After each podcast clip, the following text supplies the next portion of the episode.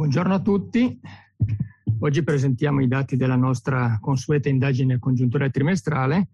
eh, con le previsioni per il trimestre luglio-settembre. Eh, ricorderete che a marzo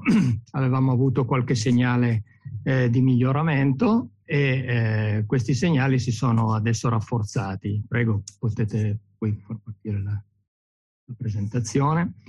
Ehm, quindi diciamo che si sono, sono rafforzati quei eh, segnali embrionali di progresso che si erano eh, appunto registrati a marzo. Mm, va detto che la nostra indagine quindi in, è perfettamente in linea con i dati e le altre indicazioni che vengono eh, da sondaggi analoghi, comunque dai dati eh, sia italiani che anche europei e, e anche riferiti ad altri, ad altri, alle principali economie. In primavera sostanzialmente c'è stata una, una ripresa anche abbastanza robusta eh, nei, nei, vari paesi. Quindi invece tornando ai nostri dati, passando ai nostri dati a illustrare qualche indicatore, eh, sono stati appunto miglioramenti generalizzati che riguardano sia l'industria che i terziari, vediamo molto rapidamente alcuni tra i principali indicatori.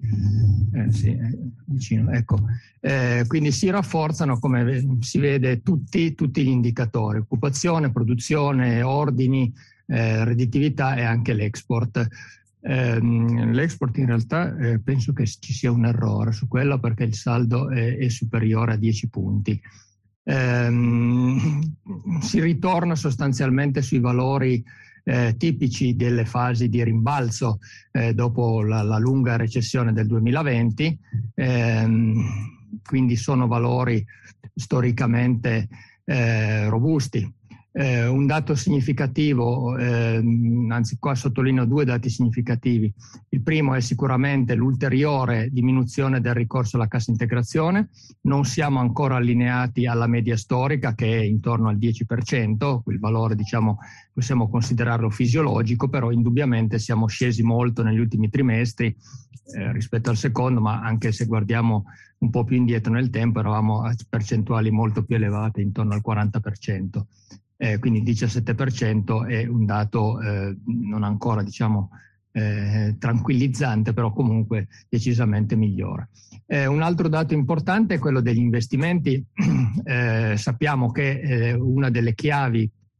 perché questa ripresa possa consolidarsi, possa accelerare, e sicuramente, eh, sono sicuramente gli investimenti, le previsioni eh, dei vari eh, analisti sono che quest'anno ci debba essere una, un considerevole rimbalzo degli investimenti eh, dopo il crollo del, del 2020 e la nostra indagine sembra confermare che comunque siamo in presenza di un, un risveglio. Ovviamente eh, questo andrà eh, consolidato, andrà eh, mantenuto anche nei prossimi mesi.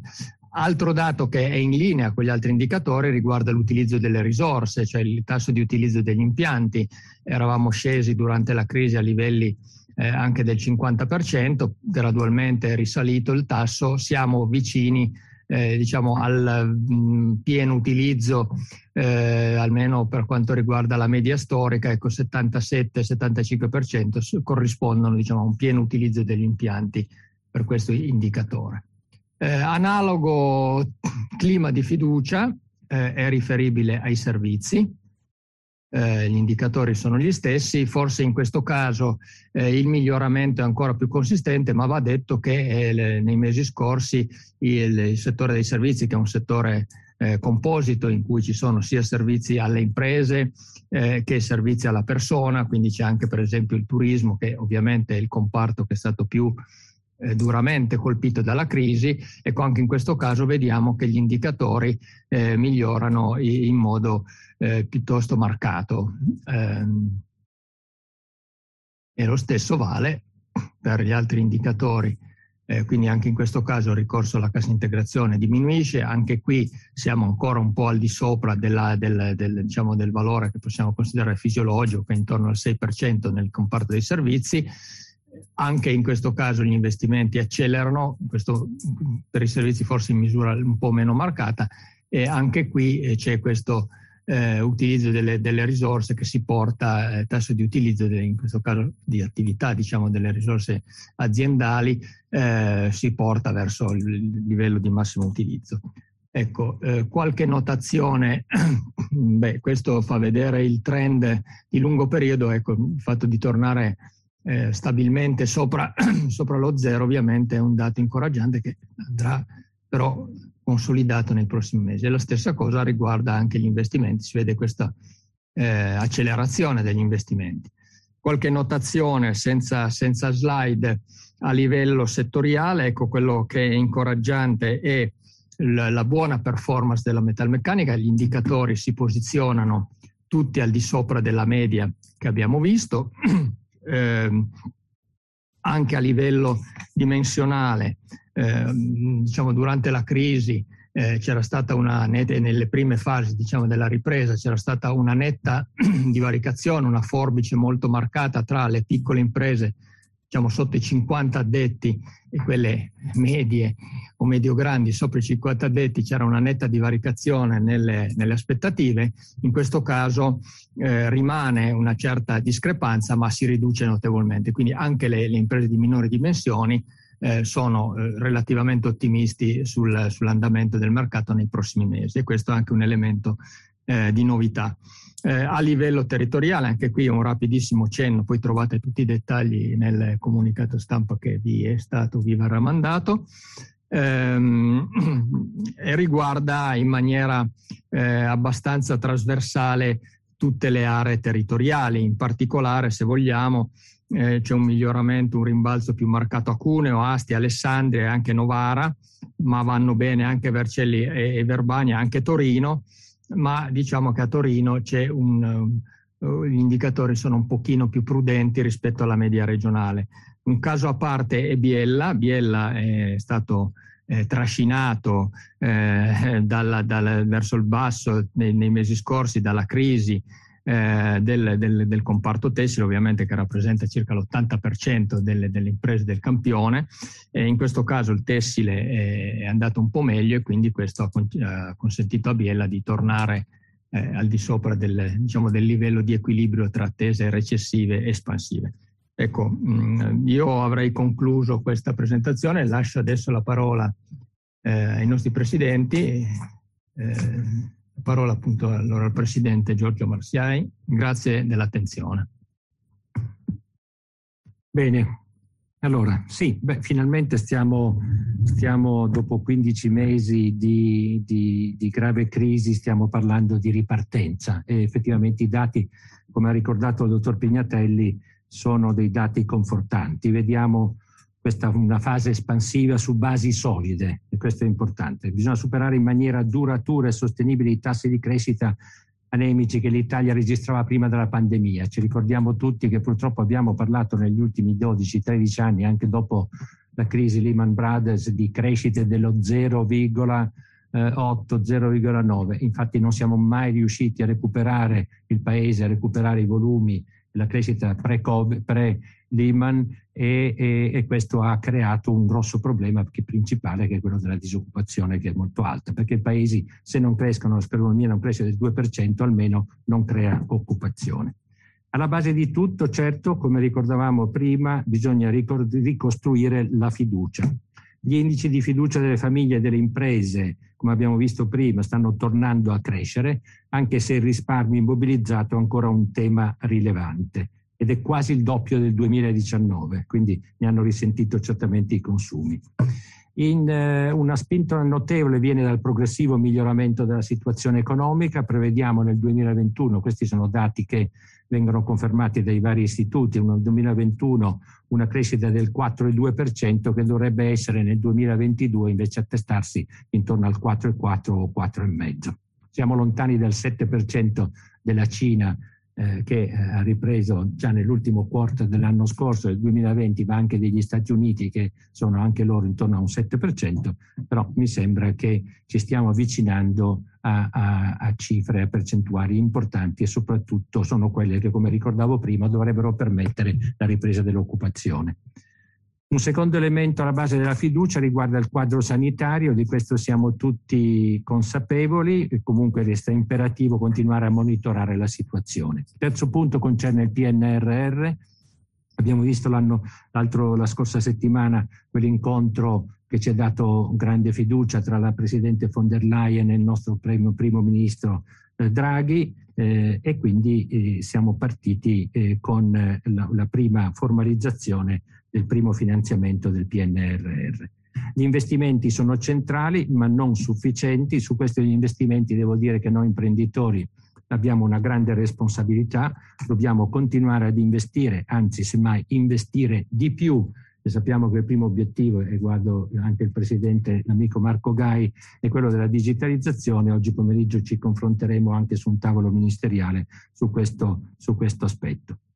Eh, quindi oltre agli investimenti eh, che dobbiamo fare come imprese parlo anche della riforma che, al quale il Presidente Draghi ha fatto riferimento e non solo riferimento, c'è un commitment che è stato chiesto dall'Unione Europea e il Presidente io credo che col governo Draghi si sia in condizione di portare avanti quelle che sono le grandi riforme e che tutti noi, soprattutto per chi ha già un'età come la mia, lo ha sentito negli ultimi decenni ritornare su questi argomenti, su questi punti parecchie volte. La pubblica amministrazione, la riforma del fisco, della giustizia e della scuola. Che cosa ci ha insegnato questa crisi? questo lo vorrei ripetere, e ci ha insegnato a collaborare, lavoratori, imprese, istituzioni, per mantenere quella coesione sociale e territoriale messa, messa a rischio dalla natura asimmetrica della recessione. Su questo è un aspetto sul quale torno regolarmente. Abbiamo effettivamente dimostrato e, e, e nei momenti più difficili dell'anno scorso, nel periodo di lockdown, dove ricordo a tutti il 50% circa delle imprese erano chiuse, le produzioni erano ferme, mentre andavano avanti, se uno voleva guardare al futuro, così come dobbiamo guardare tutti al futuro con un certo coraggio e determinazione e visione, le imprese erano aperte, quindi le, tutti i servizi indiretti eh, di ingegneria, di program management, finanza, eccetera, continuavano a, a, a lavorare mentre le fabbriche erano chiuse. Questo ha eh, messo in evidenza una straordinaria capacità di collaborazione tra il pubblico e il privato, abbiamo soprattutto con i sindacati, abbiamo dimostrato insieme di, avere, eh, di aver saputo affrontare la pandemia con quella coesione, con l'obiettivo di guardare al domani e tenere soprattutto a mente l'impatto sul territorio e sulla comunità. I mesi di incertezza i più penalizzati chi sono stati? Sono sempre stati i giovani, che è quello, uno dei punti sui quali torno sempre purtroppo perché non c'è abbastanza attenzione nei confronti dei giovani. I giovani ci chiedono a gran voce un, un mutamento e mi sembra che è quello che stiamo facendo e che stiamo registrando proprio in queste settimane. Come dicevo, la profonda collaborazione tra pubblico e privato anche in tema di politiche attive del lavoro per trovare, per sostenere, sono sicuro che anche il Presidente Gai eh, avrà qualcosa da dire in, in materia e trovare un nuovo impiego attraverso una formazione efficace. Quindi dobbiamo parlare sul nostro territorio di crescita, occupazione e attrattività del sistema produttivo. Bella la notizia eh, di questi accordi di un'azienda eh, del territorio, conosciuta sul territorio con un grande player globale e questo apre eh, apre i mercati eh, del mondo e questo è il quale secondo me noi imprenditori dobbiamo guardare per poter, poter dare continuità e una visione futura alle nostre aziende.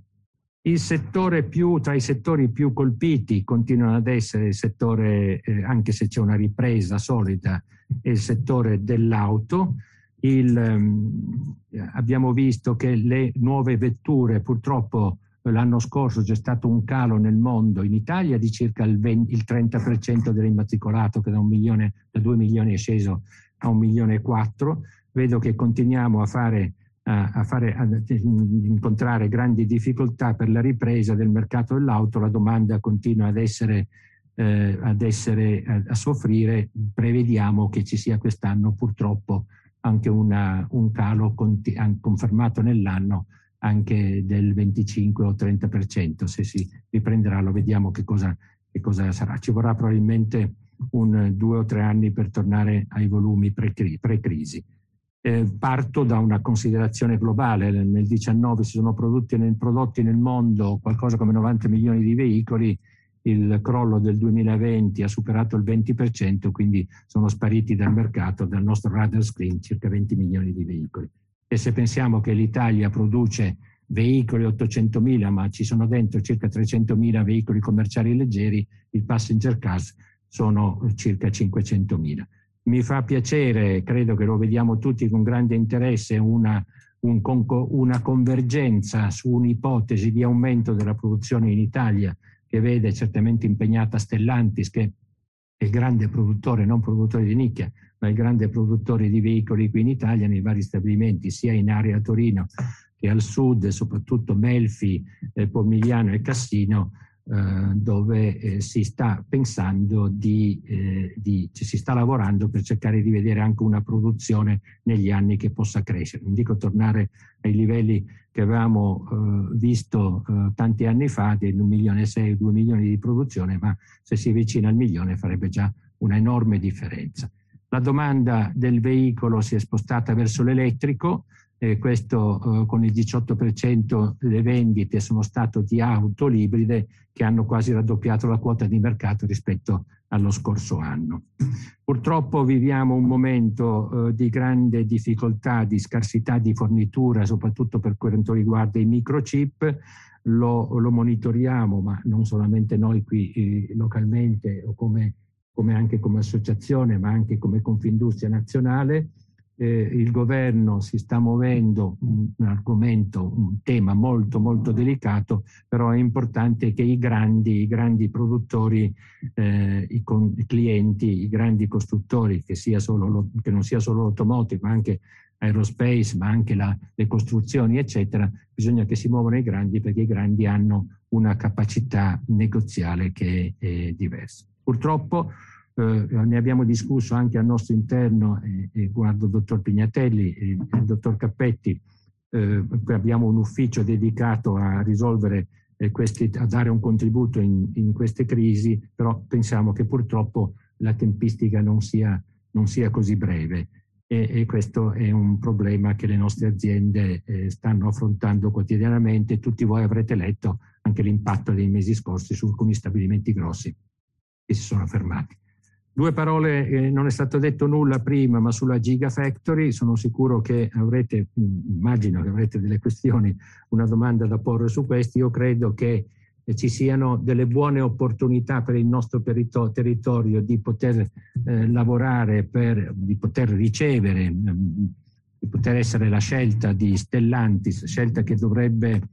eh, dovrebbe concretizzarsi nelle prossime eh, settimane eh, o mesi, ma io penso mm, probabilmente anche prima. Come sapete tutti, eh, Stellantis si sta guardando attorno eh, per decidere dove verrà,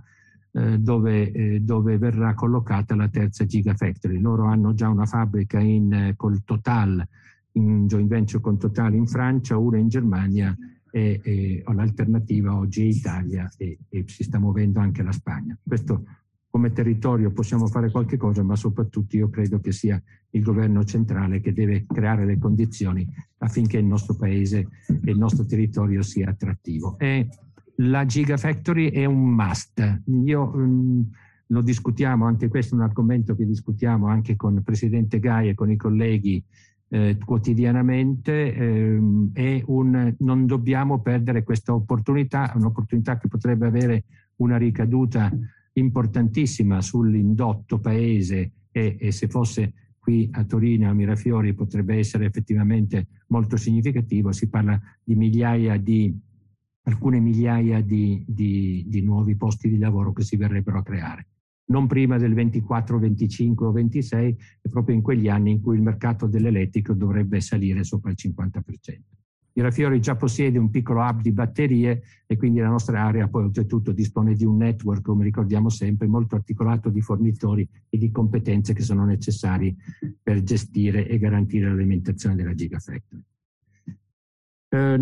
abbiamo lavorato, eh, partecipato negli ultimi mesi, ma direi un processo che è iniziato alcuni anni or sono. Guardo Angelo Capetti, ne abbiamo parlato alcuni anni fa di area di crisi complessa, proprio a un tavolo con i colleghi dell'API. Adesso siamo a un tavolo di cabina di regia che è composto dalla Regione Piemonte, la città di Torino, Politecnico, l'Università di Studi, la Camera di Commercio e l'API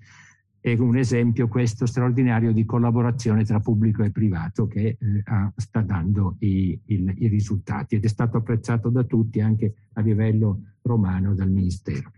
I bandi per i progetti di investimento avranno l'obiettivo di consolidare la crescita delle imprese e creare nuova occupazione, è sempre quello che eh, rimane il focus principale, è creare occupazione nella nostra area. Accanto a queste iniziative strutturali ci sono anche appunto anche strutturali del nuovo Centro Nazionale per la Mobilità Sostenibile, il Sustainable Mobility Technology Center, che non è altro che un'interpretazione, un'evoluzione della, del Competence Center del Manufacturing Technology Center e un'attenzione particolare anche alla città dell'aerospazio che è in corso Marconi, in corso Marche. Quindi l'automotive continua a, a focus sull'area XTNE del, di corso, um, corso, Settembrini e l'aerospazio, settore molto importante per, nostro, per, nostro, per la nostra economia, dove abbiamo player internazionali eh, come Thales Alenia, ehm, Leonardo, G, G Avio e una serie di un centinaio di aziende della componentistica che hanno in parte condividono anche il know-how dall'automotive all'aerospace. E quindi una progettazione che stiamo portando avanti, una progettazione strategica che tiene conto della vocazione manifatturiera, questo lo voglio sottolineare e so che qui siamo tutti d'accordo e credo anche chi ascolta, la vocazione manifatturiera della nostra città, del nostro territorio e la interpreta alla luce di queste grandi trasformazioni di questo momento storico. L'Unione Industriale è chiaramente fortemente e direttamente impegnata perché il coinvolgimento e le ricadute sulle aziende siano rapide, effettive e consistenti. Detto questo, vi ringrazio per l'attenzione e passerei la parola al Presidente Gai. Grazie Presidente, buongiorno a tutti anche da, da parte mia. Prima di lasciare lo spazio a voi, eh, qualche riflessione anche stimolata dal, dall'intervento del Presidente Marsiai e dalla situazione che eh, stiamo, stiamo, vivendo, una situazione di eh, grande fermento in cui eh, nostro, la nostra regione, la, le industrie piemontesi stanno rispondendo, stanno reagendo, mettendosi in campo, non avendo mai smesso nei mesi successivi di investire e guardare al futuro, ma è oggettivo che in questo momento il Made in Piemonte eh, sta eh, ripartendo e sta riacquisendo eh, volumi per fortuna eh, eh, pre-pandemia, eh, anche se molto rimane ancora da fare. Ci sono quattro punti sostanziali che mi piace condividere con voi eh, sicuramente la campagna vaccinale con i risultati eh, che sta portando e eh, un, un, un, accrescimento della fiducia eh, eh, rispetto agli investimenti, rispetto al lavoro, rispetto alle produzioni. E mi fa piacere ricordare come eh, nel percorso della campagna vaccinale eh, il, il, la nostra regione eh, eh, in seguito alla richiesta di disponibilità, all'applicazione di disponibilità fatta alle imprese della Confindustria Nazionale sia stata la seconda regione a livello italiano per dare una risposta, rimarcando anche la grande attenzione e il ruolo eh, eh per, per, la società che le imprese piemontesi eh, vogliono, vogliono avere. Eh, I segnali che ci vengono dati dal, eh, dalla diminuzione del ricorso alla cassa integrazione, eh, che chiaramente è un, è un, percorso che è iniziato, ma testimonia e dimostra eh, con concretezza come le produzioni stiano tornando, anche i numeri eh, li vediamo, oltre al 70% della capacità produttiva delle aziende, quindi è sicuramente un indicatore non solo della resilienza, ma della capacità di reazione, della capacità di rimettersi in gioco e di andare a conquistare nuovi mercati. E su questo mi collego all'export, perché rispetto a marzo una crescita di quasi 11 punti per l'industria piemontese eh, rispetto all'export è un segnale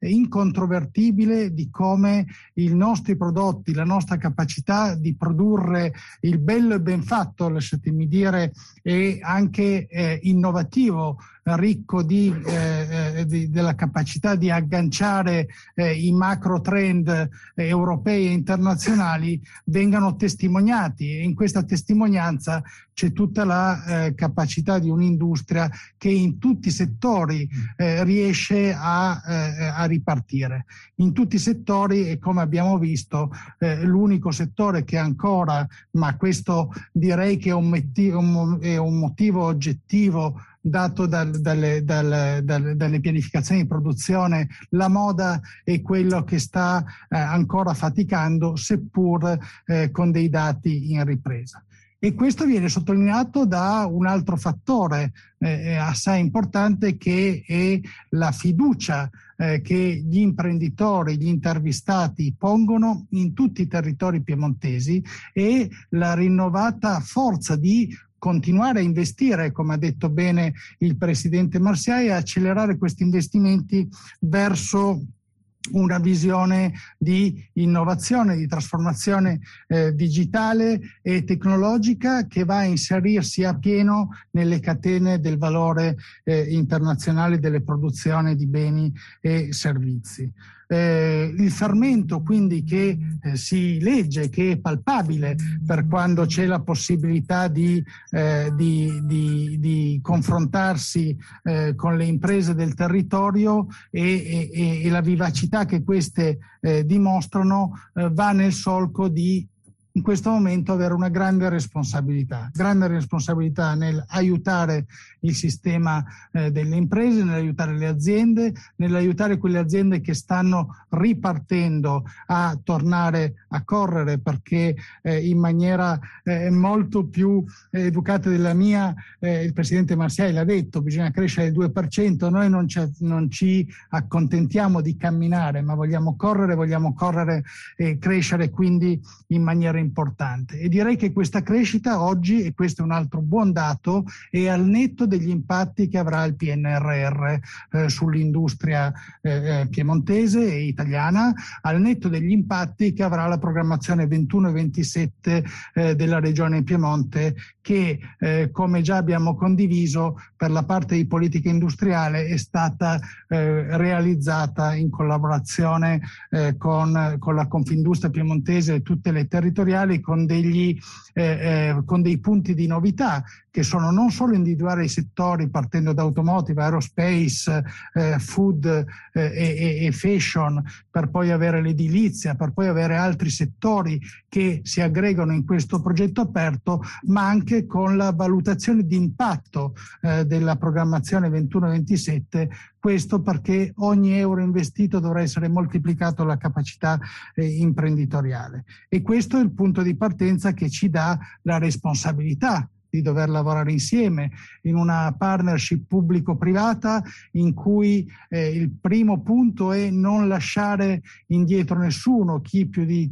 chi ha, ha sofferto maggiormente eh, nell'ultimo anno e mezzo, ma anche chi oggi vuole riagganciare questa opportunità, crescere e creare, e creare impresa. E quindi eh, questo fermento, questa vivacità e questo bicchiere mezzo pieno che noi imprenditori siamo abituati a vedere bicchiere è un bicchiere che ci segna un'opportunità. Opportunità che non ci deve far dimenticare una visione larga per la nostra regione, regione industrializzata fra le più industrializzate a livello europeo, un ruolo prim- primario in Italia in cui oggi sia la parte di produzione di manifattura sia la parte di produzione di servizi stanno ripartendo e stanno crescendo in maniera importante. È il momento di andare a investire, e, qua ritorniamo alla visione alla responsabilità, sulle, eh, sulle, sui fattori di competitività, competitività che non cresce, ahimè, nel nostro paese, purtroppo la nostra regione non fa eccezione eh, da vent'anni, ma a questo momento, con queste risorse e con la capacità che stiamo e stanno dimostrando tutti gli imprenditori della nostra regione, è da mettere al centro e eh, mettendo al centro i fattori di eh, competitività non si può non citare gli investimenti nel 4.0 rinnovati nel piano trasformazione 4.0 dal PNRR e rinnovati nella programmazione e nella politica industriale della regione e l'importanza che in questo cambiamento debbano avere non solo gli ammortizzatori sociali con la loro riforma, eh, con, su cui Confindustria è molto attiva e ha presentato un piano ormai a luglio eh, dell'anno scorso, ma anche delle politiche attive. Politiche attive che devono riguardare chi oggi un lavoro ce l'ha e chi eh, oggi deve cambiare, rinnovarsi anche andando dietro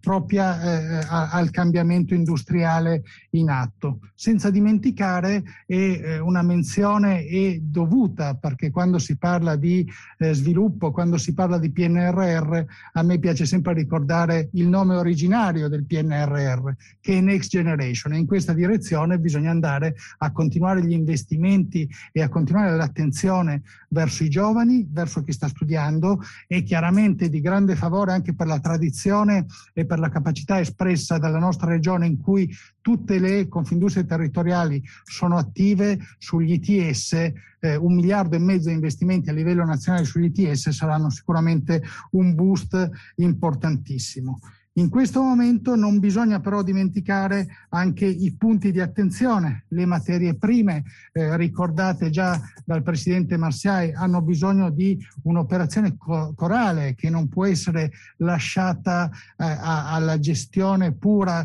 delle aziende, ma ci va una visione di paese, di dove il paese eh, vuole, vuole essere. E in questa modalità si deve fare leva su chi siamo e su che cosa sanno fare le nostre industrie e lo ripeto perché ho iniziato da lì, l'export è il più chiaro indicatore di come il Made in Piemonte è ricercato, è in crescita e Bisogna ripartire da qui, dalla nostra capacità di crescere, dalla nostra capacità di attrarre investimenti e nuove iniziative sul territorio eh, piemontese, perché facendo così si mette a fattor comune il talento eh, che abbiamo, i giovani e la grande capacità produttiva delle filiere eh, cui, di cui facciamo parte. Chiudo con un'ultima riflessione che, eh, eh, a cui crediamo molto. Oggi stiamo ripartendo abbiamo tutti gli strumenti e una congiuntura che non ci può eh, trovare non pronti